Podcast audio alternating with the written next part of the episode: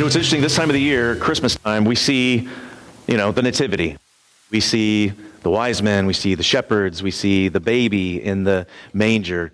Um, you know, it's it's easy to forget. We get caught up in the miracle of Christmas and Him coming here as a human, um, what He was born for and uh, born to die for our sins and nailed our sins to that old rugged cross um, is what he was born to do. And so coming here in this season, um, amazing to see him as a baby. He came completely helpless, but his mission was to nail our sins to that old rugged cross. And so I love that song for that reason. All right. Well, perhaps a man in modern times, no other man in modern times, um, was more at peace with himself and with those around him than Mahatma Gandhi. Okay, he was a picture of a tranquil soul who was at peace and harmony with everything around him. 15 years before he died, he wrote this I must tell you in all humility that Hinduism as I know it entirely satisfies my soul. It fills my whole being, and I find solace in the I'm going to say this wrong, Bhagavad and the Upanishad that I don't get even in the Sermon on the Mount. But just before his death, he wrote this My days are numbered. I'm not likely to live very long, perhaps a year, a little more. For the first time in 50 years, I find myself in the slough of despondency. So even the tranquil Gandhi, when he faced death, when he had to stare it in the face, his man made religion couldn't give him the comfort, couldn't give the answers that he wanted. Everything seemed so peaceful, seemed like it was in harmony until he had to stare death in the face. Then he became in the slough of despondency. Because death and decay, all of that destruction, has been an earmark of this world ever since the fall. And, you know, we mourn over the loss of loved ones, and we are saddened, we're grieved when we see the effects of sin all over the world. But for the Christian, for us, for the ones that are following Jesus, death doesn't have to be something that we fear. We are told, what, 365 times in the Bible not to fear. Once for every day of the year. You can't miss one, except in a leap year. But that's okay. You still are covered. Do not fear, is what Jesus said. We don't have to fear death. Our flesh may be getting weaker. All right, every single day we may feel our flesh getting weaker, but our spirit man can grow stronger every single day. All we have to do is reach out and touch the Savior. And when we do, we will have more peace. We will have more confidence in eternity than what the world has. We will be in harmony with our Savior. We will be at peace. We don't have to be anxious with what lies beyond the other side of the grave. Revelations 21, 3 through 4 tells us what we have to look forward to. It says, Behold, the tabernacle of God is among men, and he shall dwell among them and they shall be his people, and God himself shall be among them, and he shall wipe away every tear from their eyes. There shall no longer be any death. There shall no longer be any mourning or crying or pain. The first things have passed away. That is what's going to happen when our Savior walks the earth with us once again, once he makes all things new. So today we're going to take a look at the power and the compassion of Jesus. We're going to see two miracles that Jesus performed back to back, and the recipients of these miracles could not be farther apart on the social spectrum. Okay, you have a little girl, and then you have an older woman, both reaching out, both coming to Jesus, both staring death in the face. And the thing that saved them was faith and a touch from the Savior. There was a Canadian scientist, G.B. Hardy, who said, When I look at religion, I had two questions that I wanted to ask. The first was, Was there anyone who conquered death? And the second one was, If they conquered death, did they make a way for me to conquer death too? He said, I looked at the tomb of Buddha and it was occupied. I looked at the tomb of Confucius, it too was occupied. I checked the tomb of Muhammad and it was occupied. But I came to the tomb of Jesus and it was empty. There is one who conquered death. So the second question, did he make a way for me to conquer death as well? And he says, I opened the scriptures and I discovered Jesus said, because I live, you also can live. Jesus not only came back to life, but he made a way for us to follow him as well. And you may say, Nathan, he may have provided a way, but how do I know that that is for me? Well, I could tell you with full confidence that Jesus is the same yesterday, today, and forever. And he made a way and he said, Because you live, Because I live, you can live also. And so if we put all of our faith, our trust in him, we'll be able to live as well. And what we're going to discover today is that because of that, because he made a way, he is accessible, he is touchable, right? He is impartial and he is compassionate. Anyone can have eternal life. This is a big tent. Sometimes people accuse the church of being narrow minded. This is actually a huge tent, but it has a small door, and you have to enter through the narrow gate. Okay, Matthew 9, we're going to do verses 18 through 26 today. While he was saying these things to them, behold, a ruler came to him and knelt before him, saying, My daughter has just died, but come and lay your hand on her, and she will live. And Jesus rose and followed him with his disciples. And behold, a woman who had suffered from a discharge of blood for 12 years came up behind him, touched the fringe of his garment, for she said to herself, If I can only touch his garment, I will be made well. And Jesus turned and seeing her, he said, Take heart, daughter, your faith has made you well. And instantly the woman was made well. And when Jesus came to the ruler's house and saw the flute players and the crowd making a commotion, he said, Go away for the girl is not dead, but sleeping. And they laughed at him. But when the crowd had been put outside, he went in and he took her by the hand, and the girl rose. And the report of this went through all that district. I guess so.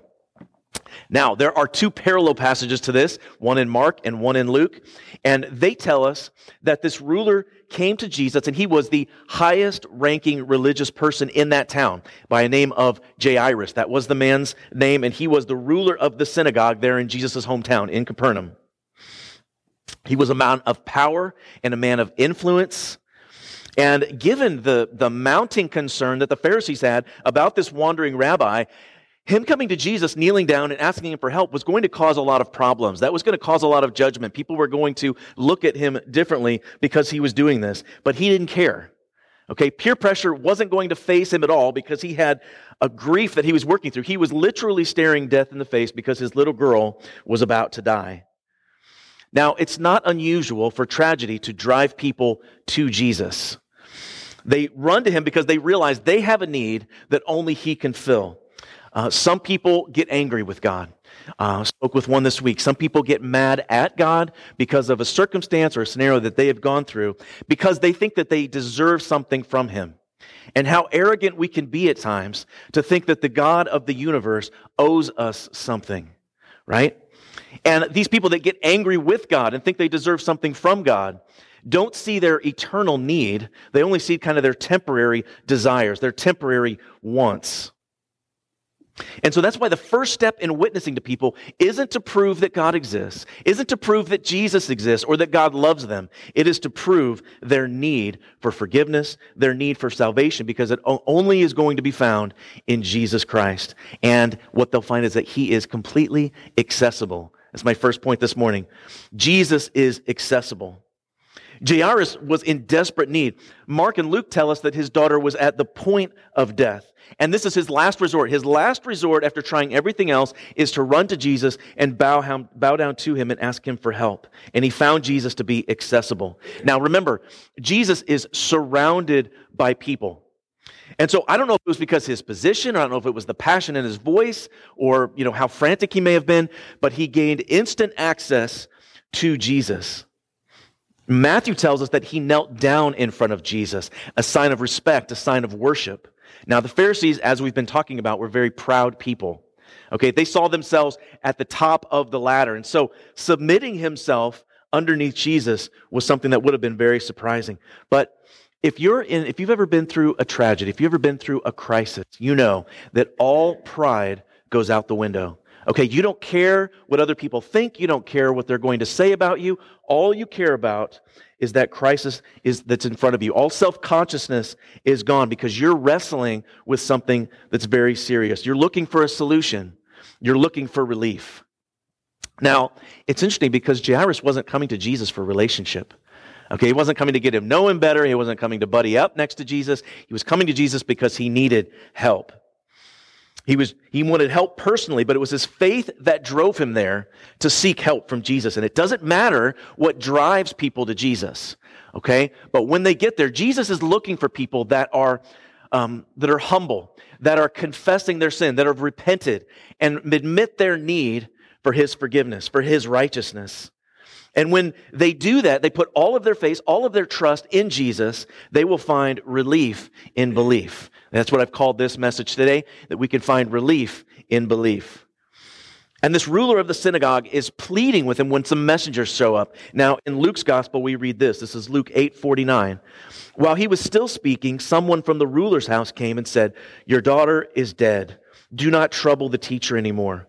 But Jesus, on hearing this, answered him, Do not fear, only believe, and she'll be made well. I don't know about you, but one of Satan's attacks when we place ourselves at his feet is to start whispering in our ear he can't do anything in this situation. It's hopeless. Why would he help you? You think he really cares about your situation? And those are the words that the Satan whispers in our ear in these moments. But we need to listen to the voice of Jesus who says, never fear. Don't fear, only believe. Well, Nathan, I have a hard time doing that because what if things don't work out the way that I want them to? We're actually going through a book in our small group right now called Trusting God. That is the name of the book. And it is a very simple title, but it is something that is very difficult to do. And he leads off the book by asking, why is it more difficult for me to trust than to obey? Like it's way easier for me to obey God than it is to trust God. And that hit me pretty hard personally because I feel that way sometimes. Uh, there's an old hymn that's called Trust and Obey. Trust and obey because there's no other way to be happy in Jesus than to trust and obey. You have to do both. We can't just obey and have a hard time trusting Him. We can't trust without obeying. It takes both of them. But a lot of times it's easier just to obey. Give us a list of rules. Give me a list of things that I can, you know, check off so I can see progress, so I can see what I'm doing, and we tend to stray into a works related salvation. Trusting God with our day to day is a very difficult thing to do because we have the questions looming in the back of our head. The first one is God all powerful? Can he handle this situation? And the second one is, is he all good?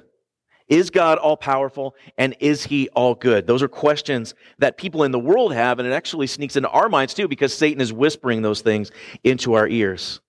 Now, the world's answer to those questions is God can either be all powerful or he can be all good. He can't be both. And we say, if he is all good, then he can't be all powerful because look at all the evil that's happening in the world. Look at all the things that are going wrong. And he wants to stop it, he wants to intervene, but he's powerless to do it. So I believe in a God that is all good, and he can't be all powerful because if he was, he would stop all of this stuff from happening. Or on the flip side of that, they would say, you know, I believe that God is all powerful, but he can't be all good.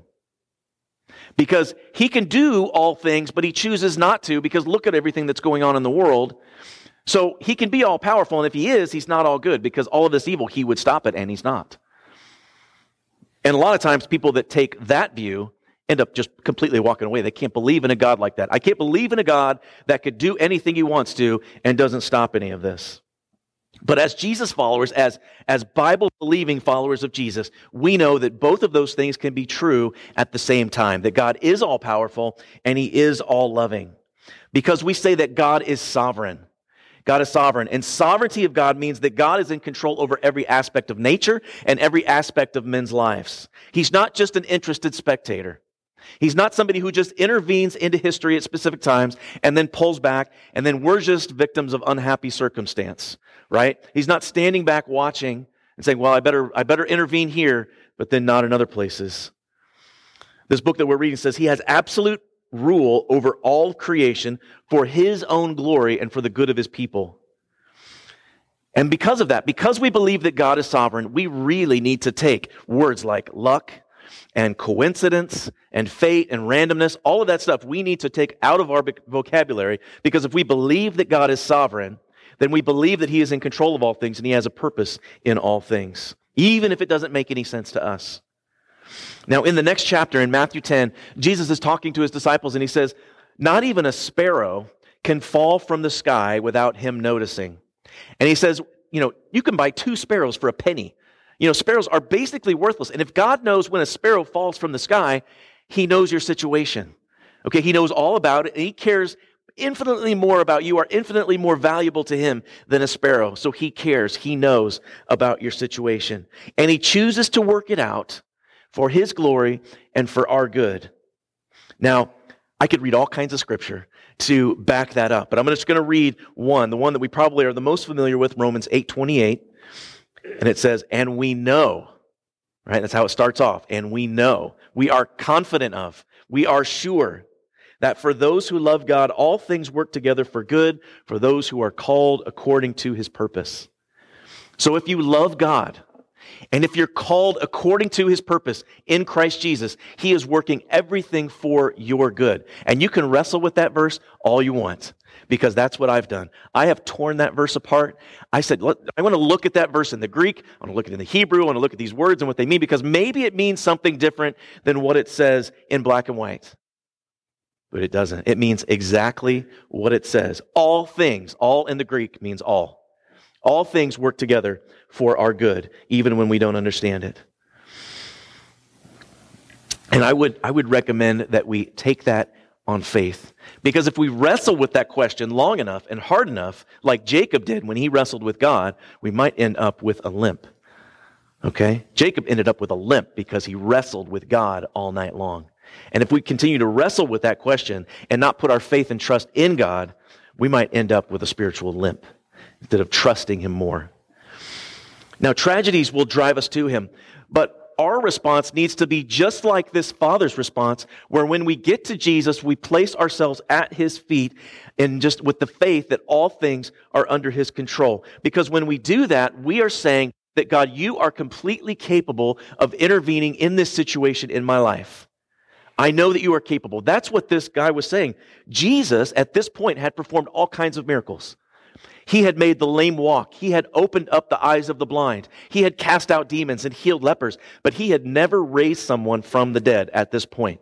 But this father believed that Jesus was capable of that. And our faith needs to believe that Jesus is capable of doing anything he wants. But even if he doesn't, we're still going to remain steadfast because we believe that there's a purpose in it and it's for his glory and for our good. In verse 20, it says, Behold, a woman who had suffered from a discharge of blood for 12 years came up behind him and touched the fringe of his garment. For she said to herself, If I can only touch his garment, I will be made well. Jesus turned and seeing her said, Take heart, my daughter. Your faith has made you well. And instantly the woman was made well. Okay, he is accessible. Second point is Jesus is touchable. Now, I don't like being interrupted. When I am doing something, when I'm focusing on a task, I don't like being interrupted. I am laser focused on that thing. Now, when I get interrupted when I'm trying to work on something, sometimes, sometimes I get irritated. Only sometimes. Because I get laser focused. That's my priority. That's the thing I want to do. But Jesus saw interruptions as opportunities. And there's a lesson in that, that interruptions can be opportunities. That thing that we're so laser focused on, isn't the main priority. It may not be. God may be saying in that interruption, I'm trying to reprioritize your schedule. Okay? And Jesus saw interruptions as priorities. The priority didn't seem like it should be this woman, it seemed like it should be this little girl. In Mark and Luke's Gospels, it tells us that when she touched him, Jesus asked the question, Who touched me? He said, Wait a minute. And he stopped. He said, Who touched me? Now, this is pretty, this is pretty funny because Peter, at this point, turns to Jesus and he's like, Are you kidding me? Like, look at all the people that are around us. We're, we can not even barely walk down the street. There's so many people. And you're asking who touched you? But Jesus perceived that power had gone out from him. So he said, Who touched me? And this little girl, this little girl who had lived for 12 years, the joy of her father, the, the joy of her family, you have her, but now we have this woman, this older woman who had been suffering for 12 years. This little girl had been living the picture of youth for 12 years. Now we have this woman who has been suffering for 12 years with a condition that made her continually unclean. Now we talked about this with the lepers, that they were continually unclean until they were healed, which nobody had been healed of leprosy until Jesus came along and touched them. And not to be graphic, okay, but when women were menstruating, when it was that time of the month, they were unclean. They had to be secluded from everyone else and they could not be touched. If they touched you, if you touched them, you were now unclean. You had to go through this big ritual ceremony to become cleansed again. So here's somebody who had been ostracized from society, from community, who hadn't been touched for 12 years. Now, here's something that's a little bit amusing to me. Matthew doesn't even touch on it. He doesn't talk about doctors or anything like that. But when you get to the Gospel of Mark, Mark just outs the doctors completely. He's like, he says this She had endured much at the hands of physicians, and she had spent all that she had and was not helped at all, but rather had gone worse. So Mark just completely exposes, it. he kind of attacks the doctors. And then in Luke, Luke's a physician, okay? The good physician is what he's called. So he wants to kind of protect the good name of the doctor. So he writes that nobody could heal this woman. Okay. Physically, it was impossible for her to be healed. She had to be healed supernaturally. Doctors couldn't do anything about it. So it's kind of amusing. But she too was at the point of desperation, having spent all of her money on medicine. Now, this is interesting because the Jewish Talmud actually gave 11 different ways for her to be fixed, for her condition and most of them were superstitious, okay? Most of these were things that no doubt she tried, but had gotten ripped off. One of them was, one of the remedies was supposed to be that you could carry the ashes of an ostrich egg in a linen bag during the summertime. But if it was the wintertime, you had to carry them in a cotton bag. And another involved carrying around a barley corn kernel that had been found in the dung of a white female donkey. Now that would be hard to find. A barley kernel in the dung of a white female donkey. So all of these things are ridiculous, right? And she had gotten ripped off by all these doctors who said if you do these things, you could be healed, but she had been made worse. And can I encourage you guys not to get ripped off spiritually? Don't get ripped off spiritually. And what I mean by that is that it's not about rituals. Okay? It's not about formulas. There are no special words that you can pray. That's not, there's no special things that you can do. It is simply reaching out for a touch from the Savior. So, what was she reaching for? This is like my favorite part. Okay, what was she reaching for? Why does it tell us that she reached for the fringe of his garment? In Numbers 15:38, God gives this command to Moses. Speak unto the children of Israel and bid them that they make fringes in the borders of their garments throughout their generations, and that they put upon the fringe of their borders a ribbon of blue or a cord of blue. And it shall be unto you for a fringe that you may look upon it and remember all the commandments of the Lord and do them.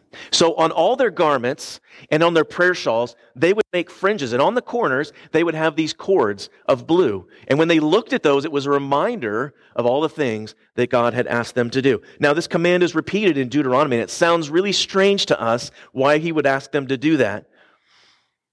The Hebrew language is what we would call a uh, word poor language. Okay, what I mean by that is that they have they don't have very many words. And so one word can mean like four different things which makes translation a little bit difficult at times. And we have tons of words. Most other languages have so many words to describe things uh, but the jewish language doesn't have that. And so the word for borders or corners of the garment was a word kanaf. Okay that was the word. And it could mean several different things. It could mean borders. It could mean the extremities. It also meant wings the wings of the garment. Well, who cares? Why is that a big deal? It's a big deal because in a little Old Testament book called Malachi, there is a prophetic verse in chapter 4 speaking of the Messiah, and it says, But for you who fear my name, the Sun of Righteousness will rise with healing in its wings. Now, I always thought that verse was strange. Why would there be healing in birds' wings? Right? That's how I used to read it.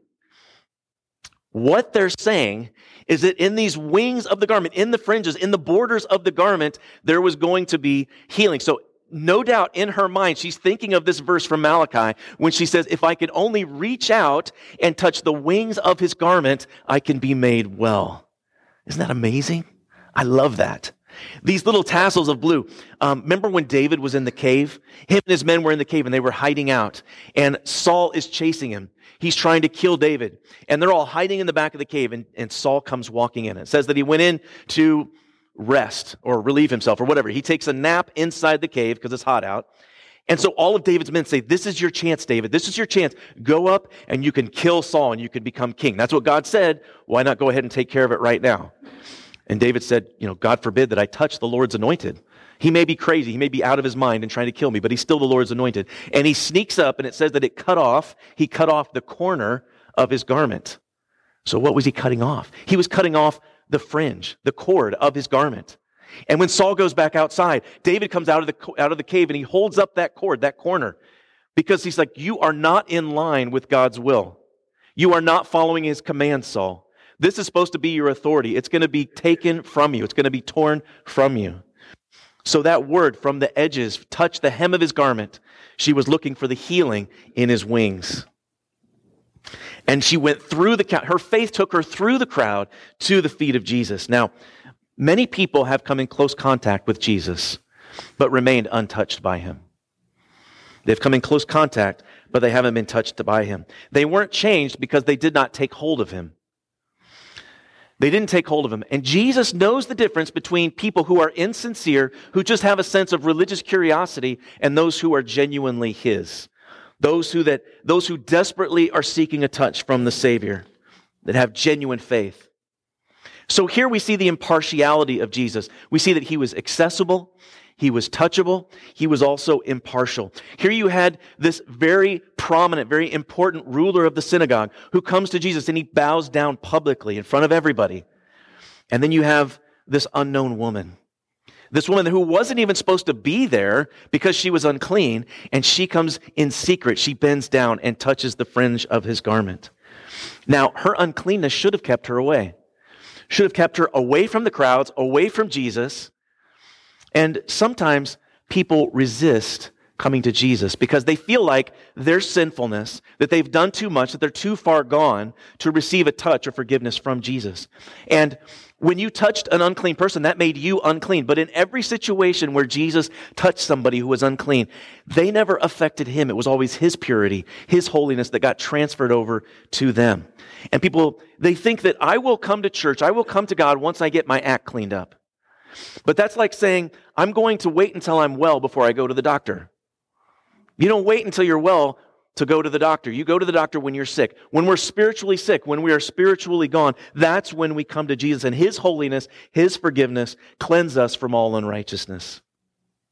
Jesus tells her, Take heart, daughter, because your faith has made you well. Now, that phrase, made you well, in other portions of the Bible, it is translated, saved you. Your faith has made you well, or your faith has saved you. What does our faith do? Our faith saves us, right? And he said these words to the blind Bartimaeus, blind Bartimaeus, who's sitting on the edge of the road. And Jesus comes walking by with his disciples, and there's a huge commotion. And he starts screaming at the top of his lungs, Jesus, son of David, have mercy on me.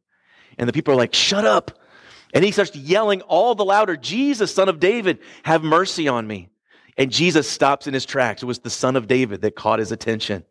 And he calls him, and they said, Well, it's your day. He's calling for you. And he comes up and he says, What does you want? He said, Lord, I want to see. And Jesus heals his eyes. And Jesus says, Your faith has made you well, or your faith has saved you. Because what was his declaration? You are Jesus. You are the Messiah. You are the Son of David. You're the one that we've been waiting for. I know that you have the capability, the ability to heal and change my situation. He was putting his faith in Jesus. So not only was he healed, but he was always, he was also saved. These are the same words that he used with the prostitute who was bawling at his feet, who was washing his feet with her tears and washing them and drying them with her hair. He said, your faith has saved you. Your faith has made you well. Remember when Jesus healed the 10 lepers?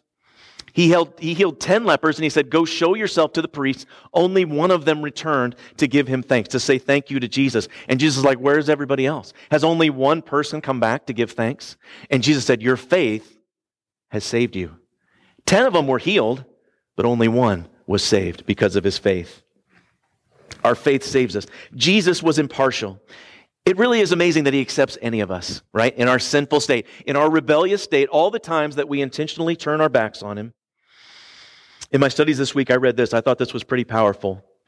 Who could have predicted that God would choose not Esau, the honest and the reliable, but Jacob, the trickster and the heel?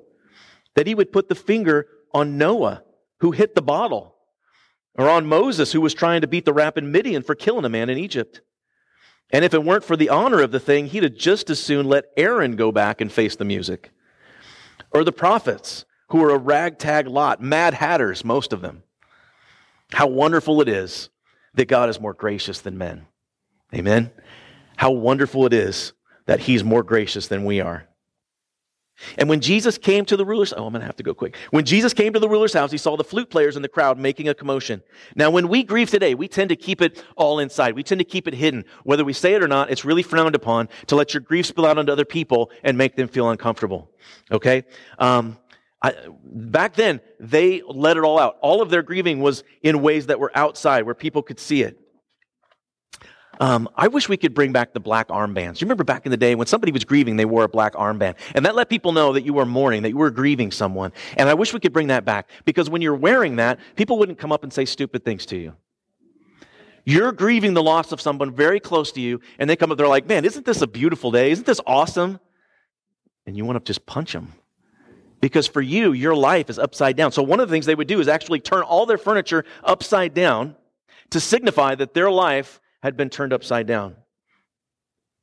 They would also tear their clothes. They actually had about 30 different ways that you could tear your garments. And if you were the mother or the father or the sibling, what you would do is you would tear your robe right over your heart to signify that your heart was being ripped in two.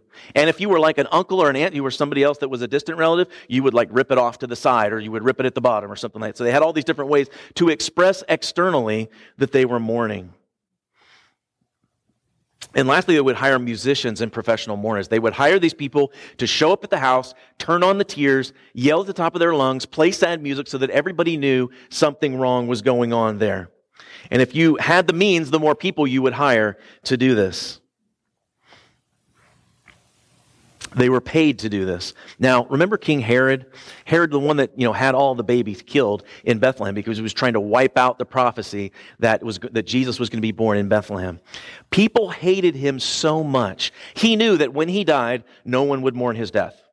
He wouldn't be able to pay people to mourn his death. So what he did is he told them, he said, I want you to go round up all the prominent people, all of the, you know, well-to-do people in Israel, bring them here, put them in the jail, and when I die, I want you to slaughter all those people. Because nobody's going to mourn my death when I die, but there will be mourning in Jerusalem when I die. So I want you to kill them all when I die. That was an order they didn't carry out, thank goodness.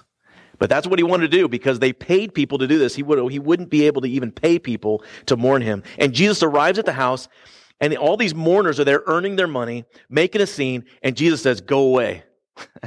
Go away. The girl is not dead, but sleeping. And they laughed at him. Now, I used to read this and be really confused because how can they be mourning at one moment and then be laughing at him the next? Well, this is the reason because they weren't genuine. They were hired. They were hired to do this. They weren't authentic.